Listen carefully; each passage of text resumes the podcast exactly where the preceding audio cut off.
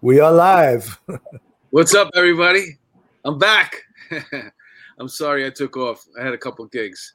Um, but we are back here, a police off the cuff after hours. My name is Mark DeMeo. I'm your host. I'm here with my partner uh, in all things law enforcement, my co host, the very handsome Bill Cannon. What's up, Bill Cannon? I want to show everyone my new uh, banner there. Can you see it without my big head in the way?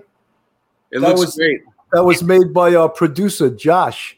He did a hell of a job, right? We we hated to lose the handcuffs of the police off the cuff, but I think this yeah. Listen, we it's it's we're we're evolving. I have a banner too, and I was gonna put it up, but uh, it's too big. It's too big. I, I think I might have to get a new apartment to fit yeah, my. Banner. Yeah, we, we got to make it big in the podcast world so you can move out of the Bronx. okay, so listen, I'm so so excited about our guest tonight. Um, he knows all about New York City. He's the manager, managing editor of the American Mind, a reporter and editor for the New York Post. He's an expert on all things New York and the NYPD. He's also the author, uh, the author of the book The Last Days of New York. Welcome, everybody. Seth Barron, how are you? I'm great. I'm great, guys. Thanks for having me on. It's a real pleasure.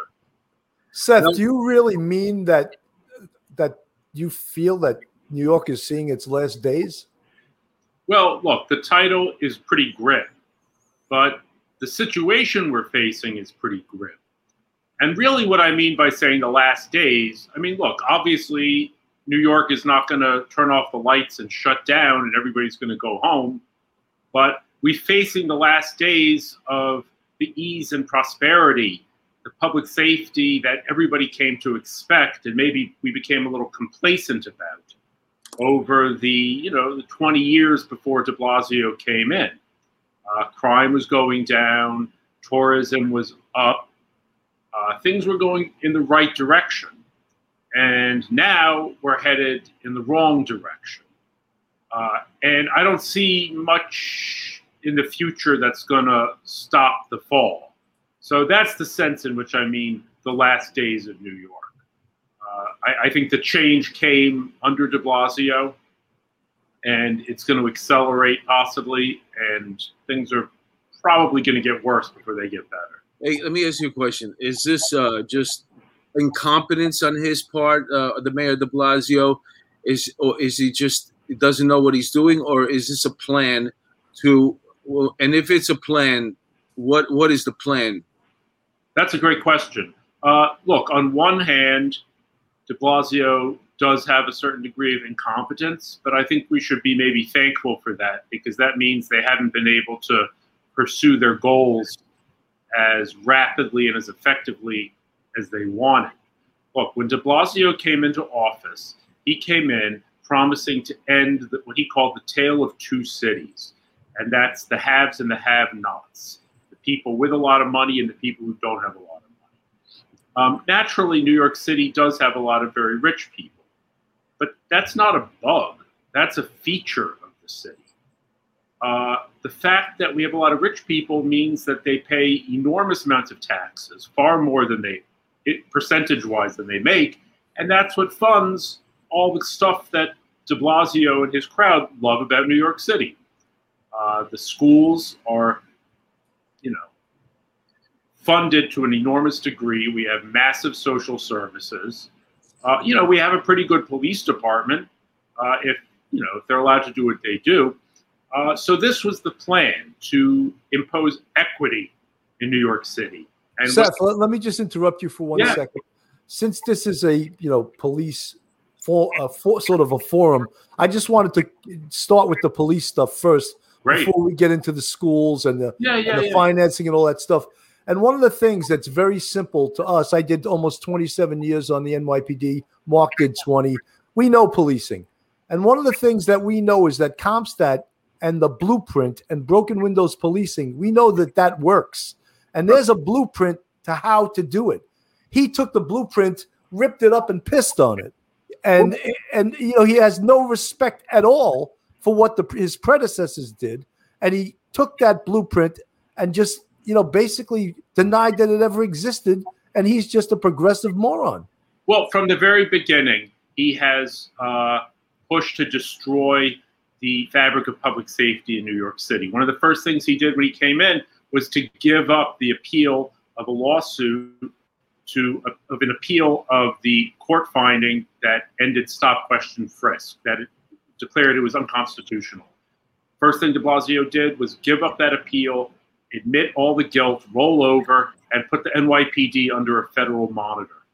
Then, after Daniel Pantaleo, you know, was involved with the killing of Eric Garner or the death of Eric Garner in, in Staten Island, De Blasio made the crazy statement that uh, he worries that his own son, who's like half black, would suffer the same fate of Eric Garner. Now, this was like the most grotesque thing to say. Eric Garner was like a you know middle-aged career criminal resisting arrest, and his son Dante De Blasio is an honors student. Obviously, he doesn't go around selling loose cigarettes. He doesn't you know resist arrest. So De Blasio saying this, he was basically telling the cops like, "Look, I don't have your back. You might be killers, even though you protect my family day and night." Uh, De Blasio had a forum on public safety where he had Al Sharpton sitting uh, next to him, and on the other side was the police commissioner. And he let Al Sharpton just rip him up and burn him in front of everybody and make it seem like Sharpton was, you know, up there with Bratton. Right, right. Um, over the last eight years, the city has been gutted. They have imposed the state imposed bail reform, which you know eliminates bail in most cases. They decriminalized all kinds of quality of life offenses. They got rid of qualified immunity. So here's the problem is that they've taken away the whole toolkit. They've ripped up the blueprint, as you say. So I don't even know how they would restore. Like people say, oh, well, can't we just elect a better mayor? Not really. I don't see what difference would that make because they've made it illegal to go after criminals. Well, Seth, one thing I don't know if you uh, saw this, but they just had a, a, a, state Supreme Court judge reverse the diaphragm law and say that it was unconstitutional. So there's one thing they got back. And also, Letitia James, uh, the state attorney general, she tried to come up with an even more restrictive force policy against police in New York City, and it was voted down. So at least we had two victories in the last month. And I mean, we, I'm glad you brought up Cuomo because Cuomo is not the innocent uh, uh, guy in this whole thing. He's as guilty and as bad as uh, as Mayor De Blasio. Bail reform, releasing cop killers. You know, he's he's the architect of all of this. Decarceration, all of it. Sixty-three percent of the people don't want him to run again. I mean, 63% of the people may want that, but he's no, don't, they don't want him to run again. No, I get it, but he's got like 40 million dollars in his war chest, and it looks like he's he's set to go. Uh, you know, this is this is another major problem. But you're absolutely right. He he signed the bail reform bill. He signed the uh, discovery reform bill, which is almost the worst because what it does is it terrifies witnesses who know that if they come forward, all their information will be turned right over to the defense, like practically immediately. And since nobody's going to be in jail on bail, you know, it's it has a chilling effect. Plus, it overloads. I think this is intentional. It overloads the prosecutors' offices, especially in smaller counties. So they're on. They have to spend all their time processing uh, discovery.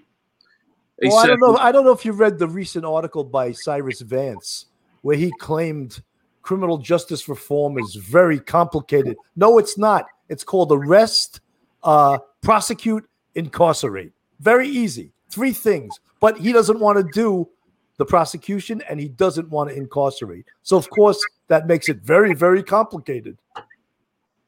Hey, Seth, I got to ask you. I want to go back to uh, what I was trying to. What What do you think is the plan? If if these people who are obviously because uh, this is not just here in New York City, it's in all the all the big cities around the country. Um, they seem to be this doing the same thing. So there's obviously a plan. What is their utopia? What is, what do you think that their main goal is? If they could have every single thing they want, what would their world look like? How would our lives be? Um, the police, local police departments, have a very high uh, rating in terms of trust and you know there's favorable ratings for them as an institution. Uh, the problem from the perspective of the left is that they don't have enough control over how the local police function. Uh, I think that's what's behind a lot of the defund the police talk. It's to destroy the police and replace it with um, maybe a federal style police force or something else, like some community based police force. I, I don't know what it would be. It seems as though the left, honestly. Can I stop you for one second?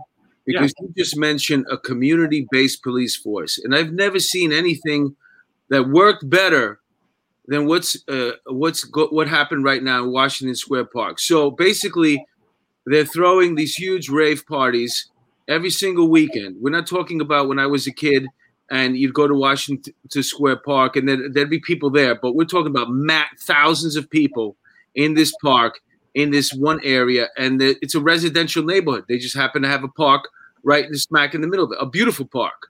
Okay, now the community board gets together and they decide that this is a problem. So now what do you do? You go to your local police department and you ask them or tell them what you'd like to be done. We'd like a curfew. And then they go out and execute it or try to execute it. And then they face resistance and they come back and the community board goes, okay, uh, are we to see? I don't know what to, what are we to do now? Like that is community. If they, if you had your way, and the crowd decided they weren't going to go with it, what do you do then? Well, it's really funny that you bring that up because de Blasio was asked about that this week. And he said, oh, you know what? The police really has to work with the community, and we can't be so, um, we don't want to have very aggressive uh, force in there. We have to. But what he means by the community is not the people who live around Washington Square Park. He means the people who are coming to Washington Square Park from other parts of the city or outside the city and hanging out and causing all the disorder. That's what he means by the community. It's a real okay. abuse. The community is NYU, um, the woke. So you have the woke and their their, their uh, indoctrines, the students there, because they have their housing there. The woke and their indoctrines can't sleep at night, and they they're fighting against and they're and they're woke up. no, it's true. They're um, fighting against themselves. Listen, I live right over there. And for years now, I wrote about this two, three years ago about how the drug dealers had taken over the entire uh, northwest sector of the park. And I told people about this. I told the speaker of the city council, who's my councilman, and he was like, "Oh, really? I didn't know about that." Everybody knows about it. Everybody knows that that became a total no-go zone. I went over and just sat in that area for half an hour just to observe. All the drug dealers were like, once I wasn't buying drugs, they were like, well, what the hell are you doing here? Like, they own the park, and now the entire park is gone that way. Um, yeah, it's look, it's really bad. And every time a cop, like, you know, tries to arrest somebody who's doing breaking the law, it turns into a. I mean, I don't know if you saw, but these guys were beat on Pride Sunday. They were beating up an old hot dog set seller and yelling at him that he should take down his American flag. This guy's from like an immigrant from Egypt. And they're like, take that down and put up our flag, like the pride flag. I mean, this is crazy stuff. He got like the crap beaten out of him. You don't hear about this. Nobody cares. Well, we had the guy that uh, saved um, the lady. She was getting stabbed on the subway. Um, what was his name? Uh, Con- Connor Boy, right? Uh, Sean. Connor yeah, Sean Connor Boy. Yeah. Yeah, he he was just uh, going home from after after days of work, and he saw this guy look crazy, and the guy pulled out a knife and he started stabbing this woman. He jumped right in. He saved her life. And wouldn't you know it? The not the mayor didn't call. Uh, nobody sent him uh, uh, congratulations, a phone call. Uh, the governor, uh, the police commissioner. It was like no one saw what he did. It's like they just don't want to acknowledge it. Well, you know, like you were asking, well, what is the plan? And you know, if you listen to AOC and all these people, they believe they say that what we have to do is address the root causes of crime, like Maya Wiley, all these people. So they seem to believe that the problem of crime is that people don't have enough social services. So that's what they want to do. They want to defund the police and put. So I guess if you really believe that, then it's easy to solve the problem of crime and disorder. just spend more money on social services. Well, what uh, it is is, is a plan really... to it's a plan to redistribute the wealth, and it's like that other thing that uh, that comprehensive basic income, another socialist idea. Like people that don't have any money, just pay them just to, to breathe the air. I mean, I mean, I, listen. I, I, the truth is, I, I see a future where, and I forget who actually wrote this, but he said that the idea that we all have to work is ridiculous. Why? If one person could come up with an invention that could feed and house everybody, why does everybody have to work? And I think that's the philosophy behind a lot of their thinking is that we're, we're going towards a way, uh, a time where Amazon is basically, they're going to pay you just to stay home. You know what I'm saying? We're going to go to automation where the uh, you're not going to need even uh, track the the, uh, the, the guys who load haul across the country. The, those they're going to drive themselves those things. So we're getting ready for a time where everybody's going to sit at home. You know, if, when you talk about a plan, and you talk about um, there he goes. Look at how handsome he is, huh? what, what, do they call that kind of jacket? Is it a fox or something? Uh, no, it's just well, it's a camel toe, right? That, that's that's that's a smoking yeah, jacket. Camel toe jacket. made a camel hair, right? I said camel toe, camel hair, right? it's a what smoking like jacket. photo shoot. Remember they used to have those smoking jackets? Let me go inside yeah. and I'll change. I, before we have a cigarette, I got to go change into my smoking jacket. I'll be right back. so, um, you know, with, with, the congestion pricing that was supposed to come and now it got postponed, I had this envision, this idea that the idea is basically to uh, create residential zones and have them pay for their own security and so, for example, let's say you made 42nd Street to 34th Street a commercial zone. So from 42nd Street to let's say 96th Street, unless your Metro card said that you either work or reside in that neighborhood, there's no reason why you need to get off the subway here. You're not going to get through the turnstile. You know what I'm saying? It's going to be like express too at night, just going. So they're going to have their Century uh, cops. Some will be armed, some won't. And the only people that will be using the NYPD will be uh, the people that need it the most right now anyway. Because if you look at the city, it's broken up like that anyway. I worked in the 2 6 squad. We had um, Columbia University up there. They had cameras everywhere. And then that connected to the yeshiva, which was in Washington Heights. So you had really like a 50, 60 block radius that was completely covered in video cameras. You know what I'm saying? They used to call us up and hand us complete cases burglaries and, and, and robberies with, with the, uh, the perp identified and sometimes even bring them in so I think that's where the goal. I think that's what their goal is. So to make people who can afford it pay for their own security. Well, well it's like you know, it's like the congestion pricing that uh, thank God didn't go through yet. It will eventually will well, go Jersey, through. Jersey, what their idea, what their idea is, is to let people go on the subway for free and let people who live in the suburbs who have to drive in there let them pay for these people jumping the turnstiles. That's their idea. Let the let the affluent people that pay taxes and obey the law. Let them pay for the people jumping the turnstile. Well, thank God Jersey jumped in because Jersey's like, what are we paying uh, fifteen dollars to get into the city, whatever it is now, um, and then we're going to pay another eleven dollars to get into the, a certain area. So Jersey, that's that's the whole holdup right now. Otherwise, we'd be in, we, they'd be doing it. Well, also, I mean, with the, the lockdown, there wasn't enough traffic in mid. Yeah, yeah, that that postponed it for sure. That set it back a, about a year, another year. But still, Jersey has a big gripe, and if it's not going to be Jersey, then Connecticut will step up and they'll have a big gripe. Like, what what are we paying? Uh, you know. Well, I have friends. I, I don't have a car, but I have friends who live in Manhattan who do, and apparently, like if they just, you know, I think you would have to pay just to, you know, to to find another parking spot to do alternate side of the street every time you move your car, they could charge you like you know ding you fifteen bucks or something like that. Um, yeah, uh, it. There's definitely a move towards this kind of control of where people go and how people live. But this is what De Blasio said he wants. He said his his ideal society would be one where the state, like the government, controls every inch of real estate, and they decide what it's used for, who lives there, how much it costs. You know, this is the vision.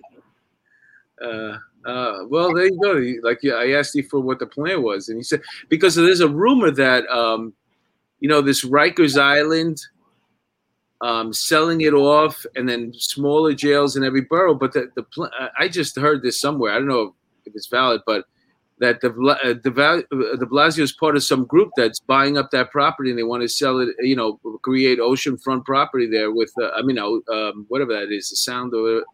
Um, is that the ocean there? Yeah, oh, right? waterfront property there. Waterfront so, property, yeah. and then use that. I mean, it's it's a brilliant idea, but um, the fact that, uh, that that this is the plan right now to get them off that that island, so we can we can sell make condos and uh, and beach houses and and put restaurants and stuff like that.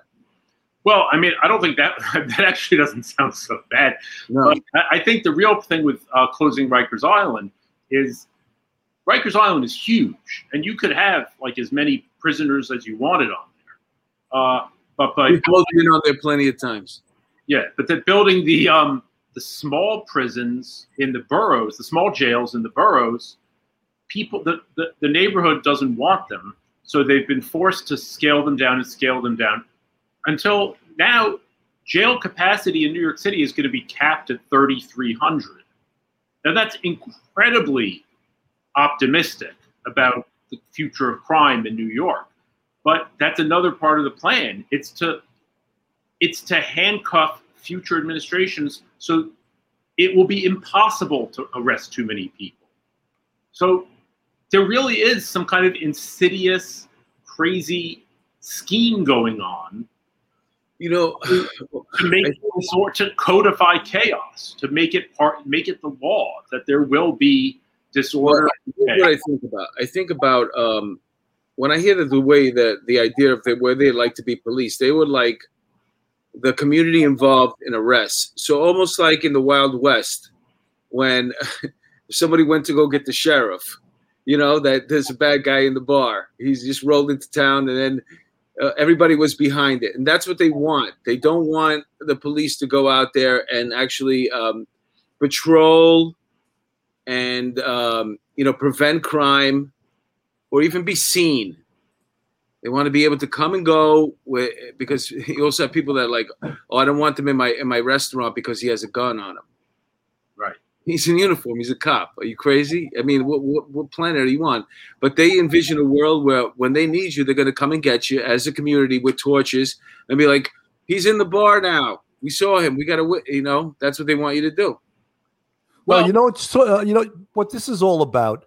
I'll tell you what it's about: decarceration, which is emptying the prisons, emptying the jails, and there's a concept called neighborhood corrections, which is absolutely ridiculous. And what that is is that you're supervised in your community by correction personnel, parole, uh, you know, other people that work for not just parole, probation, other people that work in the corrections field. And then for the real serious ones, they have the electronic monitors, of which I found out when I was a cop, no one monitors. No one watches the electronic monitor. So when a guy goes out and shoots someone with an electronic monitor on, they could say, oh, he was outside. But it's not like someone was actually watching in real time to see where Bad Bart just went and shot somebody. You know what I mean?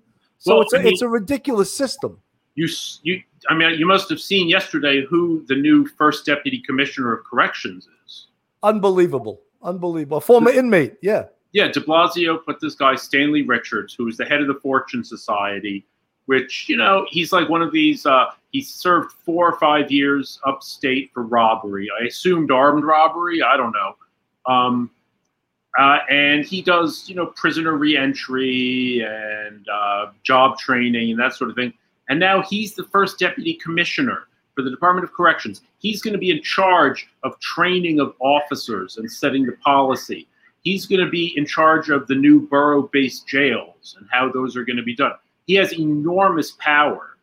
Um, this is like, like somebody said, this is like putting the hen in charge of the hen house. It doesn't make any any sense. It's so it's so crazy and so perverse. I really think that de Blasio is just trolling New York City at this point.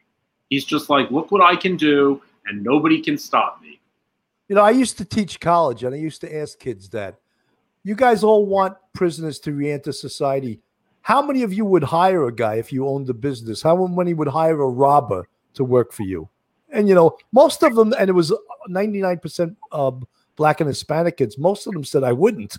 You know what I mean? But so, but let's appoint this guy to be a deputy commissioner. Hmm.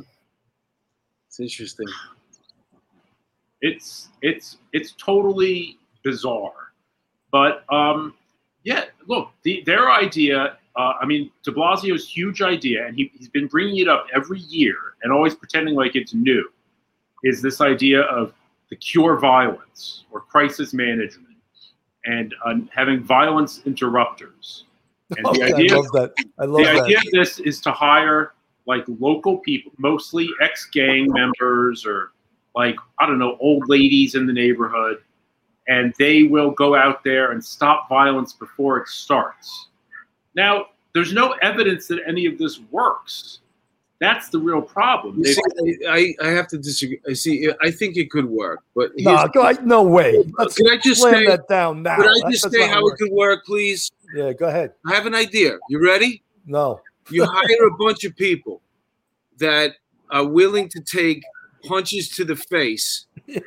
and then when you put them like whenever this person who's off their meds uh, is gonna go, you know, he's all he has to do is go tell somebody, say, listen, I, I need to punch somebody in the face right now, and they'll call a violence interrupter in. And that guy will take the punch for that poor old lady or the the the, the unsuspecting person. Did you see the lady that got jumped from behind? The guy was following her down the block. Yeah, a sex offender. Yeah. Yeah, I'm telling you, I, I think it will work, but you got to hire people that are willing to take, you know, blow punch punches to the face. yeah, you're gonna have to find the right, definitely find the right personnel. Um, but the thing is, they've done studies. You know, the Vera Institute or Ford Foundation. They've done these analyses where they're like, oh, well, we picked this catchment area and we removed the cops from this part of this from the this block for eight hours a day and it's all these very you know local highly supervised uh, experiments that even those had very minimal success i mean i think what it might do is push some of the crime to other neighbor other you know adjoining blocks you know seth, seth i'm glad you brought up the point of there's no science behind it and there's no statistics that show that it works because progressives always say, "Oh, we looked at the science. There is no science to this." So, but the science, there is science to criminal justice. Arrest, prosecution, incarceration equals less crime. But well, that's why they have to say. That. That's why they have to use the word reimagining. Yeah, yeah, exactly. There's no, there's no stats on it. You know, it's it's a poor it's a poor idea, um, and there's no there's no science behind it. So what we have to do is we have to reimagine it. And of course, there's going to be a transition period. And of course, during that time, there's going to be a lot of collateral damage, a lot of lives that could have been saved. Um, and the city's going to lose a ton of money. Look at what happened in Times Square with that ricochet bullet hit a West Point uh, graduate. Like, what are, what are we doing right now? What are we? That guy who had a gun that was running, you know, what he walked into a crowd of six people Okay, he just wanted to fire a round off. When you're walking down the street carrying a gun and you get into your mood and you're a little crazy, you just want. So he ran right through them, and I guess they had some words, and he turned around and fired. You know, and Seth, the whole reason that happens is because they're not letting cops enforce quality of life. Both shootings had to do with illegal vendors getting in beefs with each other, who they shouldn't be out there. Period and now they're, they're getting in gunfights. The first one where the guy shot four tourists, he was shooting at his own brother. I know. Yeah, like you can't make this shit up. And then this one, the idiot. Oh, also it was a, a dispute, and the, De Blasio's idea is is oh, I'm gonna just fill Times Square with cops. Guess what? You could put a hundred scarecrows in the field with corn, and the crows figure out that they're not they're not real because they're not doing anything. And that's what the effect is of having cops just omnipresence and not doing, not interacting. Nothing. They do nothing. That's right. And, you know, I mean, say what you will about stop, question, frisk. I mean, maybe it was overused. I don't know. But it did get a lot of guns off the streets. And whether, and the other thing is, is it, um, it, it, it got people so they didn't bother carrying their guns because they didn't want to get arrested for having one. uh, you know, the new DA that's coming into Manhattan to replace Vance, Alvin Bragg, he already said he does not believe that carrying an illegal gun should necessarily have a um, a jail term associated with it. So he's already signaled that he doesn't. He he said. Now tell me if you think this makes any sense. That he doesn't think that um, that violent felonies, except for rape and murder, should have a uh, a jail, uh, like a jail or prison punishment associated. He's a he's a moron, and he's a disciple of Letitia James. He was her uh, second in charge. No, no, he was Schneiderman's uh, second. He was Schneiderman's uh, uh, assistant. Who worked for uh, Letitia James? I thought. No, Schneiderman was before. Schneiderman was the AG before before Letitia. Oh, okay. Horrible idea. Hey, exactly. Joe Murray asked if uh, the uh, the West Point cop and uh, uh, graduate in Times Square was our Watkins moment, and w- what we talk about all the time on the show is the Brian Watkins oh um, murder and how that kind of sort of collectively uh, joined the city, and that's how we got Giuliani in as mayor. So um, is that is it? I don't know. I think this is. I hate to say it too because I'm not a pessimist, man. You know, I'm, I'm not. That's not my personality. But I think there's a much worse moment that's coming over this summer, and there's going to be a question posed.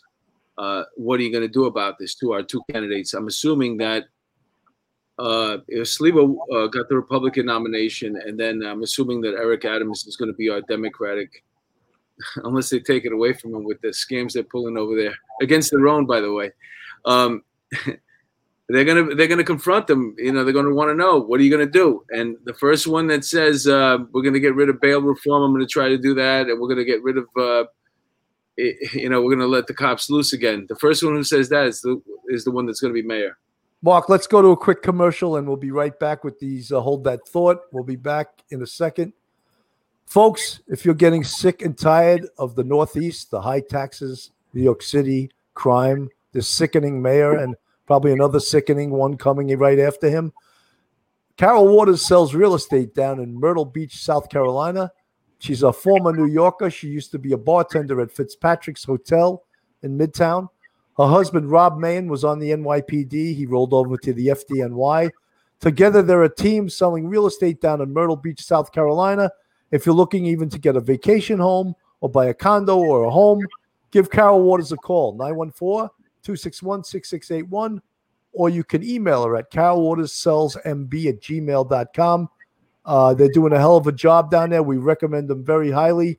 And there are realtors down in Myrtle Beach, South Carolina. Hey, listen, I hope this never happens to you. I hope you don't get in trouble and need a lawyer. But if you do, you might want to call uh, Joe Murray. He's uh, he's a frequent guest on the show. He's been on plenty, plenty of times. He's a retired NYPD, and he's also an attorney, um, attorney at law. Joseph W. Murray. Uh, he's got a great business there. Go to uh, check out his. Uh, put that in your phone. If I was you right now, I would put his phone number in your phone and his address. Take a picture of the screenshot right now. Always have that with you. You never know what's going to happen. So uh, I ha- you know what? Listen, this is what I do, and this is the honest to God truth. I call Joe every single day, his office. I speak to his secretary, and the reason why I do that is just because I want to have his phone number come up as soon as as soon as I open my phone. He's at the top of my list. God forbid, I don't want to have to look around for his number. That's good advice. Yeah. well, I just say hello. Hey, what's up? Hey, hey, and Joe Joe Murray just gave us a ten dollar super chat, so we love him even more. Joe Murray says, "Don't forget my dear friend Tom Kenniff, running for Manhattan DA on the Republican line. Uh, he's been getting out traction, uh, particularly in the Upper West Side. So that's good. Yep. I would love to see it, but it's it's a tough road for a Republican to win in this town. You know. Now that you brought that up, Bill, what do you think? Do you think uh, Curtis Sliwa has a shot? No. Not you. I'm asking our guest. well, his name is Seth. You said, "Hey, Bill." oh, do I think Curtis Sliwa has yeah. a shot? I, I I agree. No, I don't. I think it's um look, I like Curtis Sliwa. He's a bit of a character. He's a New York institution. People know who he is, but I don't think he's really considered mayor material, and I just don't see it happening. Um, Remember, I said this. He's going to win. Yeah. Okay. Remember, I said it. I hope. I hope you're right. He's he's he's New York's Donald Trump, man. Nobody thought he was going to win either. This guy's Bill, Bill Ryan. Bill Ryan, thank you for that five dollar super chat. Another thing we want to segue into, and I know you mentioned this. It's chapter six of your book, Nowhere to Go. Look at what De Blasio's done with the homeless. Let's talk about that.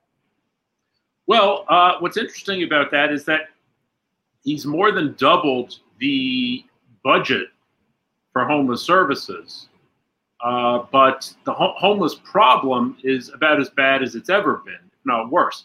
Now, I mean, most of the people who are homeless are like, you know, what they call the family homeless. And these are single mothers with like kids who, you know, basically maybe their mother kicked them out eventually and they have nowhere to go. So they're given, you know, that's where a lot of the money goes to shelter people like that. Uh, the problem is that we have thousands of street homeless. And these are people who, you know, we all know who they are. They are beset with mental illness largely. A lot of them have very serious mental illness and it's untreated. And while not every seriously mentally ill person is violent, um, a lot of street violence is committed by the seriously mentally ill. Hey, can I, I jump in here for a second? Yeah. Yeah. So here's the problem with uh, these DATs and not putting through people through the system. Okay, and it starts with this: every single time you make an arrest, that person is going to be asked at least five times during the arrest processing, "How you feeling? Are you okay? What medications are you on?" And guess what happens? If you're schizophrenic and you don't have your medicine, uh, you might mention it one time during the five times, and you're going to go see a nurse throughout the way too, uh, before you get, uh, you know, actually wind up in Rikers Island. So you're going to get your meds, and these people are not going through the system anymore. Nobody's asking them when was the last time you took your meds. So you have all these people that are out there. They're not going through the system, and they're not getting their meds, and that's why they're freaking out. Sounds right. I mean, also the thing is, New York State has a very robust law called Kendra's law like assisted outpatient treatment, where they can, you know, use the power of the courts to require that people stay consistent with their treatment, uh, that they, you know, take their medicine and, and go to therapy or whatever. And this has been proven to be a cost-effective method of getting people to comply with treatment, and it reduces uh, violence, it reduces all kinds of things, but it requires a certain degree of compulsion. And de Blasio and the other like radical civil libertarians don't want to force anyone to do anything. So if you listen to de Blasio, all, all they talk about is, oh, it takes hundreds of encounters to get someone to accept services. So, well, what the, what the hell kind of city is that? We just have people like rotting, lying in their own filth, and Seth, and, what was his wife's qualifications to head the mental illness program for the whole city? And with that Thrive New York uh, program, blow through a billion dollars. What were her qualifications for that? I think she um, she's participated in a lot of like group consciousness sessions, and she's probably been to therapy. And she she likes to talk about things, and she likes therapy. Yeah, look, the, the Thrive program, the whole emphasis was on mental wellness, like helping your average New Yorker, you know, who feels nervous or anxious to deal with it. But that's not the problem. That's not the real problem in New York City. It's an easier problem to address because, frankly, who wants to address the problem of a raving schizophrenic who thinks he's God and is like eating his own filth on the streets? It's a very stubborn problem. It's much easier to set as your goal. You know, you know what's funny is I didn't like the way they used to handle it before. And before it was, you know, uh, I don't know if you ever saw the movie with Will Smith and he's got his son and he becomes a Wall Street guy, a finance guy, but they have to stand in line every day to get their bed for the night. And that was a system we had over here.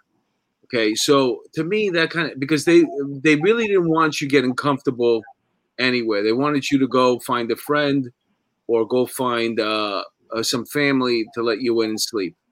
And Bloomberg went as far as you know, giving you a one-way ticket to wherever you wanted to go. So send them to California, send them to San Francisco. I didn't, I didn't like the way the way they did it back then either. But this is this is like you now you're not even doing anything anything at all. Absolutely. Um, and now there's this movement to provide housing first. Uh, this is a big movement on the left, and this is also uh, a route to direct so directly to, to mass socialism. The idea being that not only is the city obligated to provide shelter, like a bed, uh, on a, you know nightly, but that they need to provide permanent housing to everyone. And you know what they call that, Seth?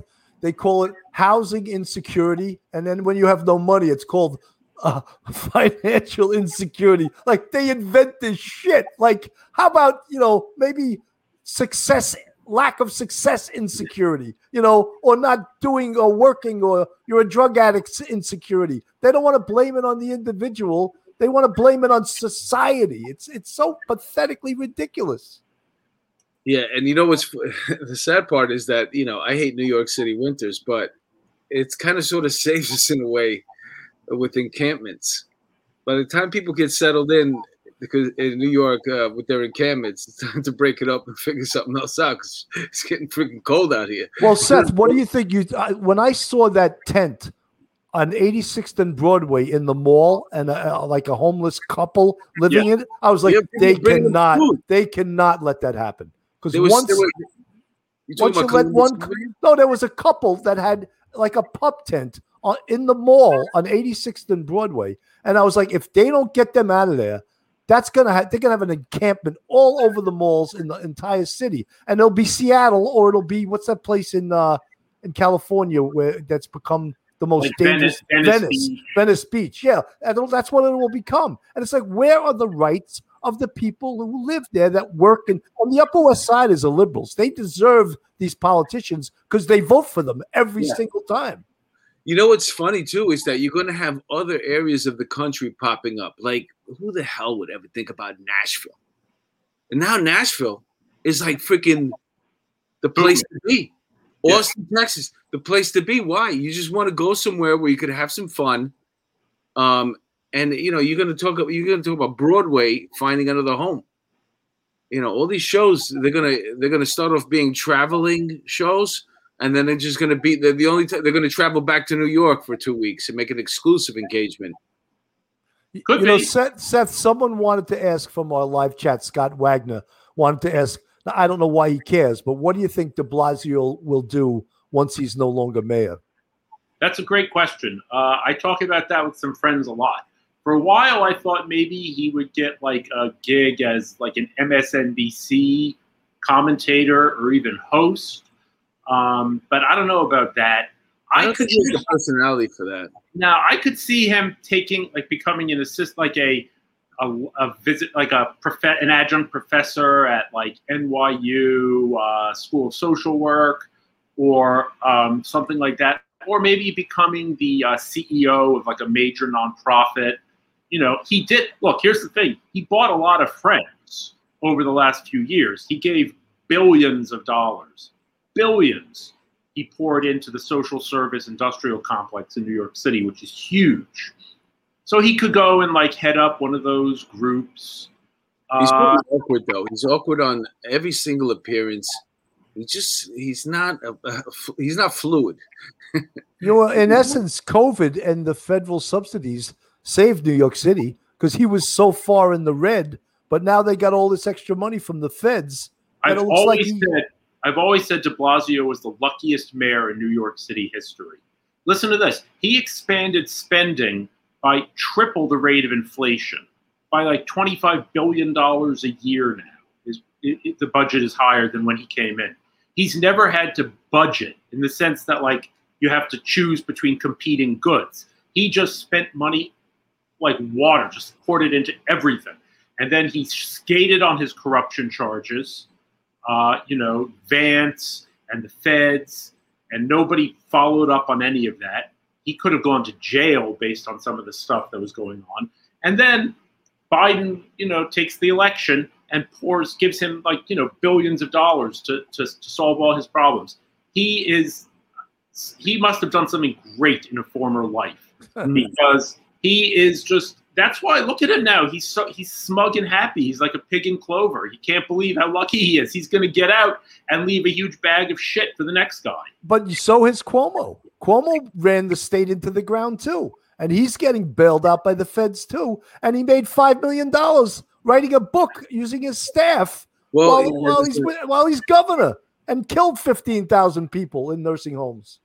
There's an article right uh, I read today about how uh, the, the media just basically helped Cuomo skate. Like he just, they just, uh, he hasn't said a word or a peep in like two months. Haven't heard a thing about him, and the thing just kind of sort of disappears because the media doesn't bring it up. You know, they like they just stopped. They just stopped. You got to see. You got to see the live chat when he does those COVID presentations on Facebook you would want to vomit when you see these people. Oh, governor, you're such a leader. And I always go in there and go, You're the most corrupt governor. Like, we hate you. You know, they go after me. I was like, He's horrendous. And you guys are like gushing over this Shadrul, you know?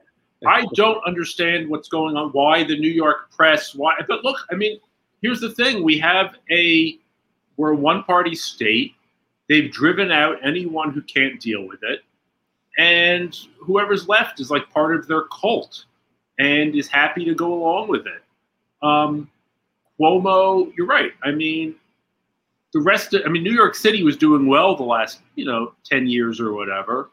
The rest of the state is a basket case. That's totally Cuomo. Uh, you know, I, I don't know what to say. Uh, unless New York wakes you know, you know what a really serious problem is is a cop taking a free cup of coffee as sure. Cuomo, as Cuomo makes five million at work sure. writing a book. But that cop that took that cup of coffee, hang that guy. Yeah. I mean, look at I mean the fact that the attorney, the recent attorney general election, when Tish James came in, all that she and the other candidates, all they talked about was how they were going to go after Trump. Now, whether or not the Trump organization had some, you know, fishy business like any business. Nobody looked at it before he became president. So if you're saying that I'm going to go after like his the books just because we don't like him politically, mm-hmm. I mean that's what you get in third world countries. Well, look at what you're doing to him though, because they I, I saw something today where they they already anticipated they're not going to go after him or his son or his son-in-law, but anybody who does business with him runs the risk of going. Every single person, his lawyer, uh, uh, uh his business guy, every single person, they're going to burn him or they're going to try to burn him. So you have to know right off the bat if I go into business with this guy, they're coming after me. Sounds right. I mean, they're going after his uh, former CFO, that guy Weisselberg. And what about what? Like the perks that the Trump organ, the corporate uh, nonsense. You know, it's, just the same thing as the seven months of the riots. The FBI, for some reason, couldn't see that Antifa and Black Lives Matter were like terrorist organizations. Yeah. No investigation. In fact, everyone on the left calls those things peaceful demonstrations. The only people that call them riots are the people on on the right. Yeah. And, and uh, real peaceful demonstrators don't do billions of dollars in damages. Right.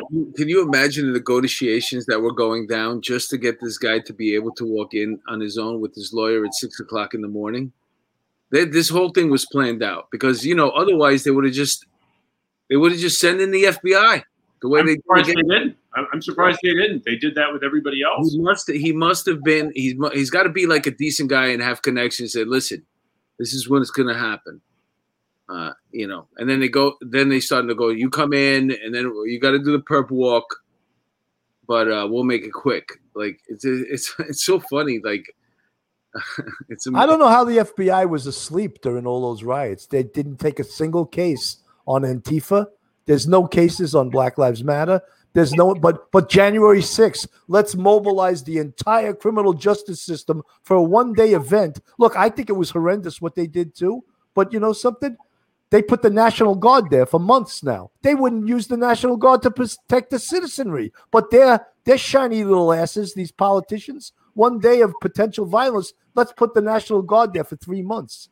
Well, they, look at look at the um, uh, they arrested hundreds of people in, in New York City last summer for riot and looting, and uh, Vance and Darcel Clark just dropped all the charges. Unbelievable, unbelievable. You know, and no one, no one even batted an eye about that. Yeah, but you know what's funny too? Like, okay, so what are you doing with your time? I ha- we're paying you to be a lawyer for the city, and you're not handling any cases. So what is it that you do?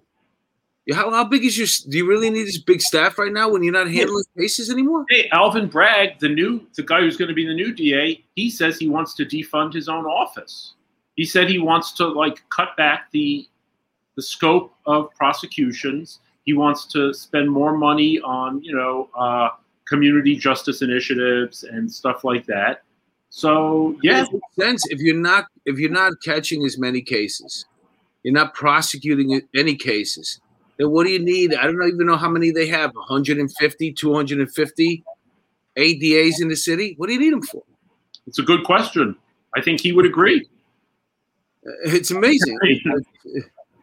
Uh, you know what's going to happen in five years? They're going to be looking for prosecutors. Angela Ang, thank you so much for the 999 super chat. This is uh, Seth Barron. He's one of very few journalists who is actually from the right part of the uh, political thought. I don't know how he goes to community council meetings down in the sixth precinct. He must wear a football helmet and and other and other body armor to go to those things. I can imagine if you get up and speak, people just must boo the shit out of you at those meetings. Well, you know, I don't really speak, but I, I do ask questions from time to time, and uh, I'm I'm not like I'm not a big I, I don't have a lot of friends in the New York City press corps. Let's put it that way.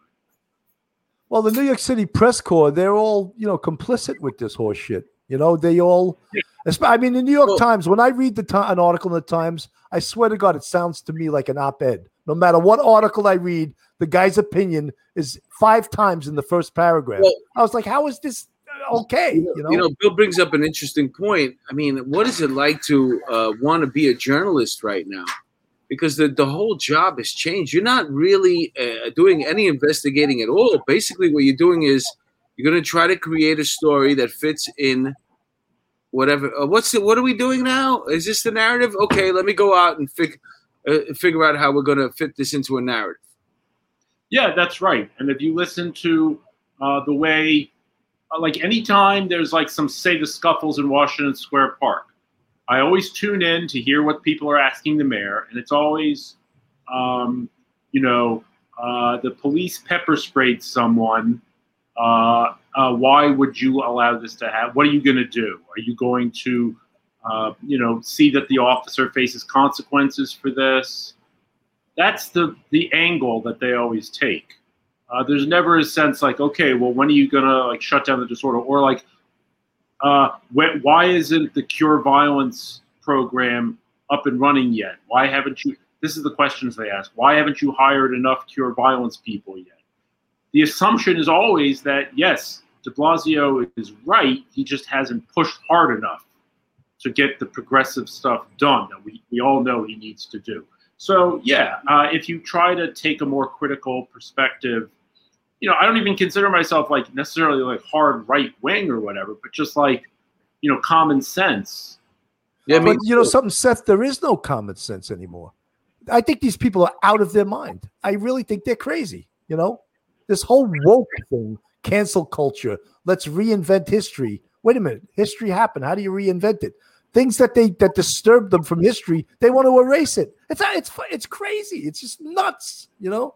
Yeah or look at you know you've got people like aoc basically the most powerful politician around saying that the pro the, that people shouldn't pay so much attention to homicide statistics and that the reason there's so much crime is because we built so many jails. What a moron. She's just a moron. Total moron. Uh, it, it well, I mean, if you have to search for an excuse you know, uh, to to you got somebody. That's a, a, lot of that happens now when you when you're talking to somebody and they get, like you said, you ask questions. You go to your meetings, you ask questions. Now you put them in a corner. So, for example, today they asked Nancy Pelosi, "Do you agree with uh, the Omar one on her, um, you know, latest statement on Israel?" And she was like, "Well, you know, let's save that question for the end, or let's not answer that question. I don't want to talk about that now. Let's focus on this." And it would take a whole core group of reporters, and every single one would have to ask the same exact question just to get her to freaking answer. And she probably wouldn't. She would walk off. Um, yeah, that's right. Uh, and De Blasio does the same sort of thing.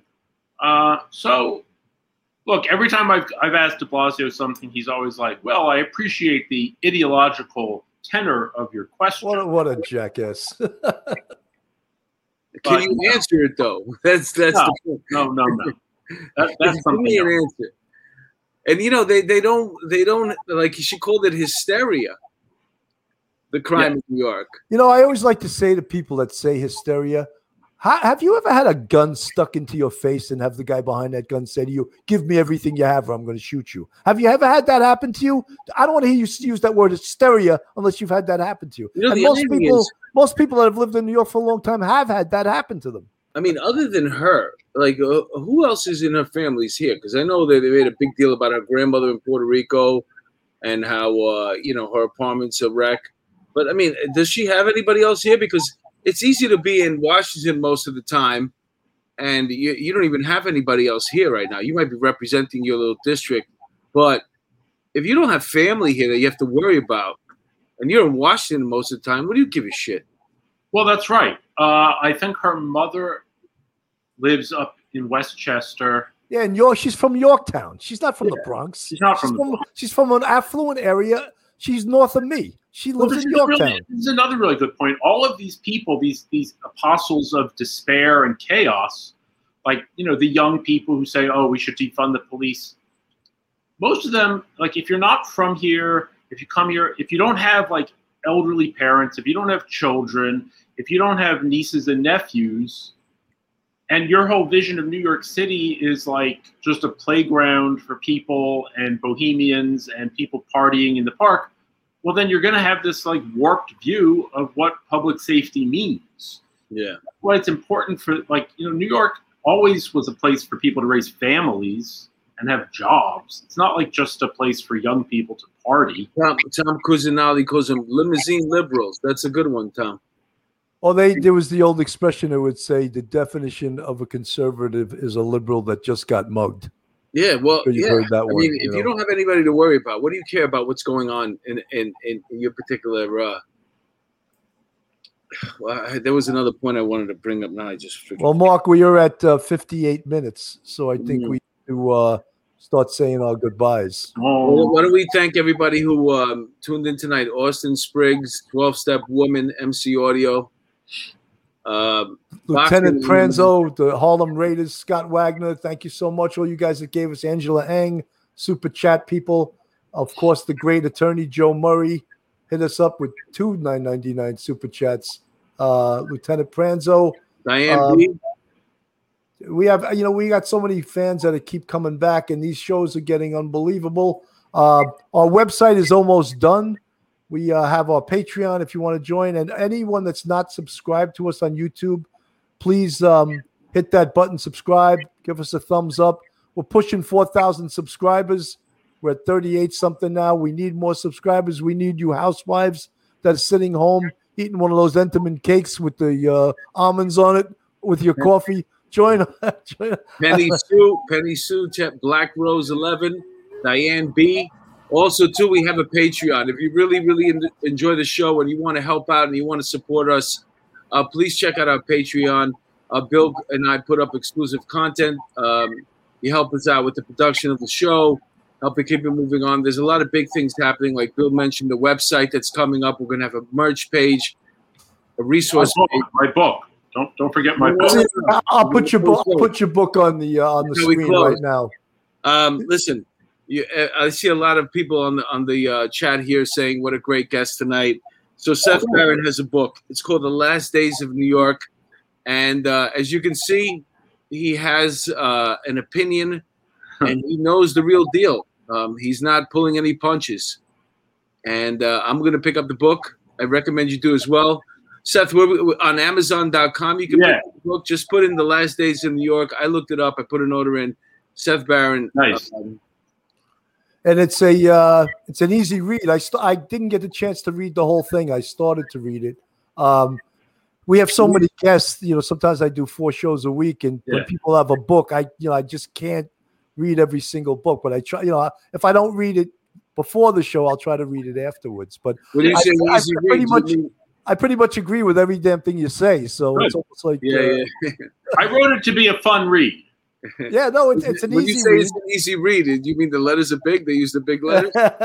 he uses small words and big letters. Yeah, yeah.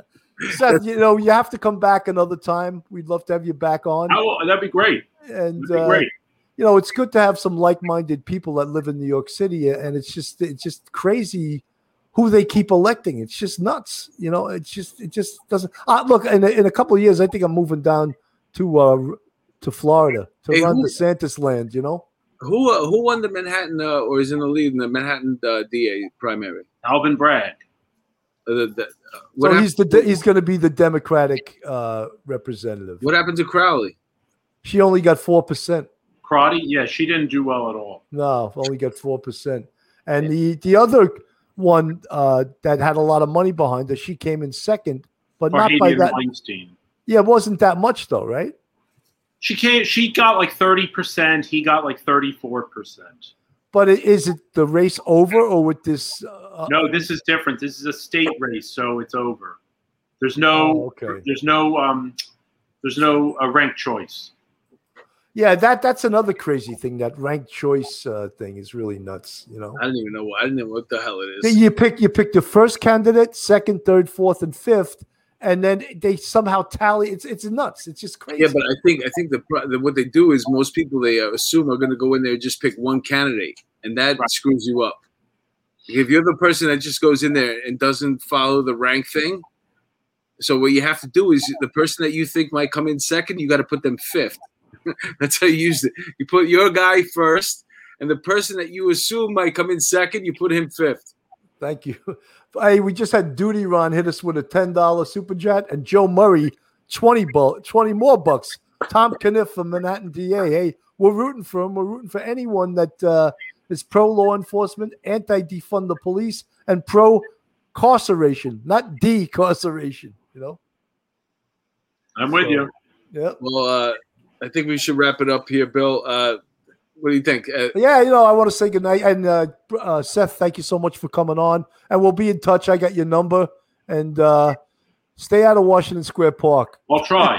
I'll try. Thank you guys so much for tuning in. Don't forget, uh, the last days of New York. Check if you want to get get a copy. Go to Amazon.com, and don't forget to uh, to check out. Look forward to our website and check out our Patreon.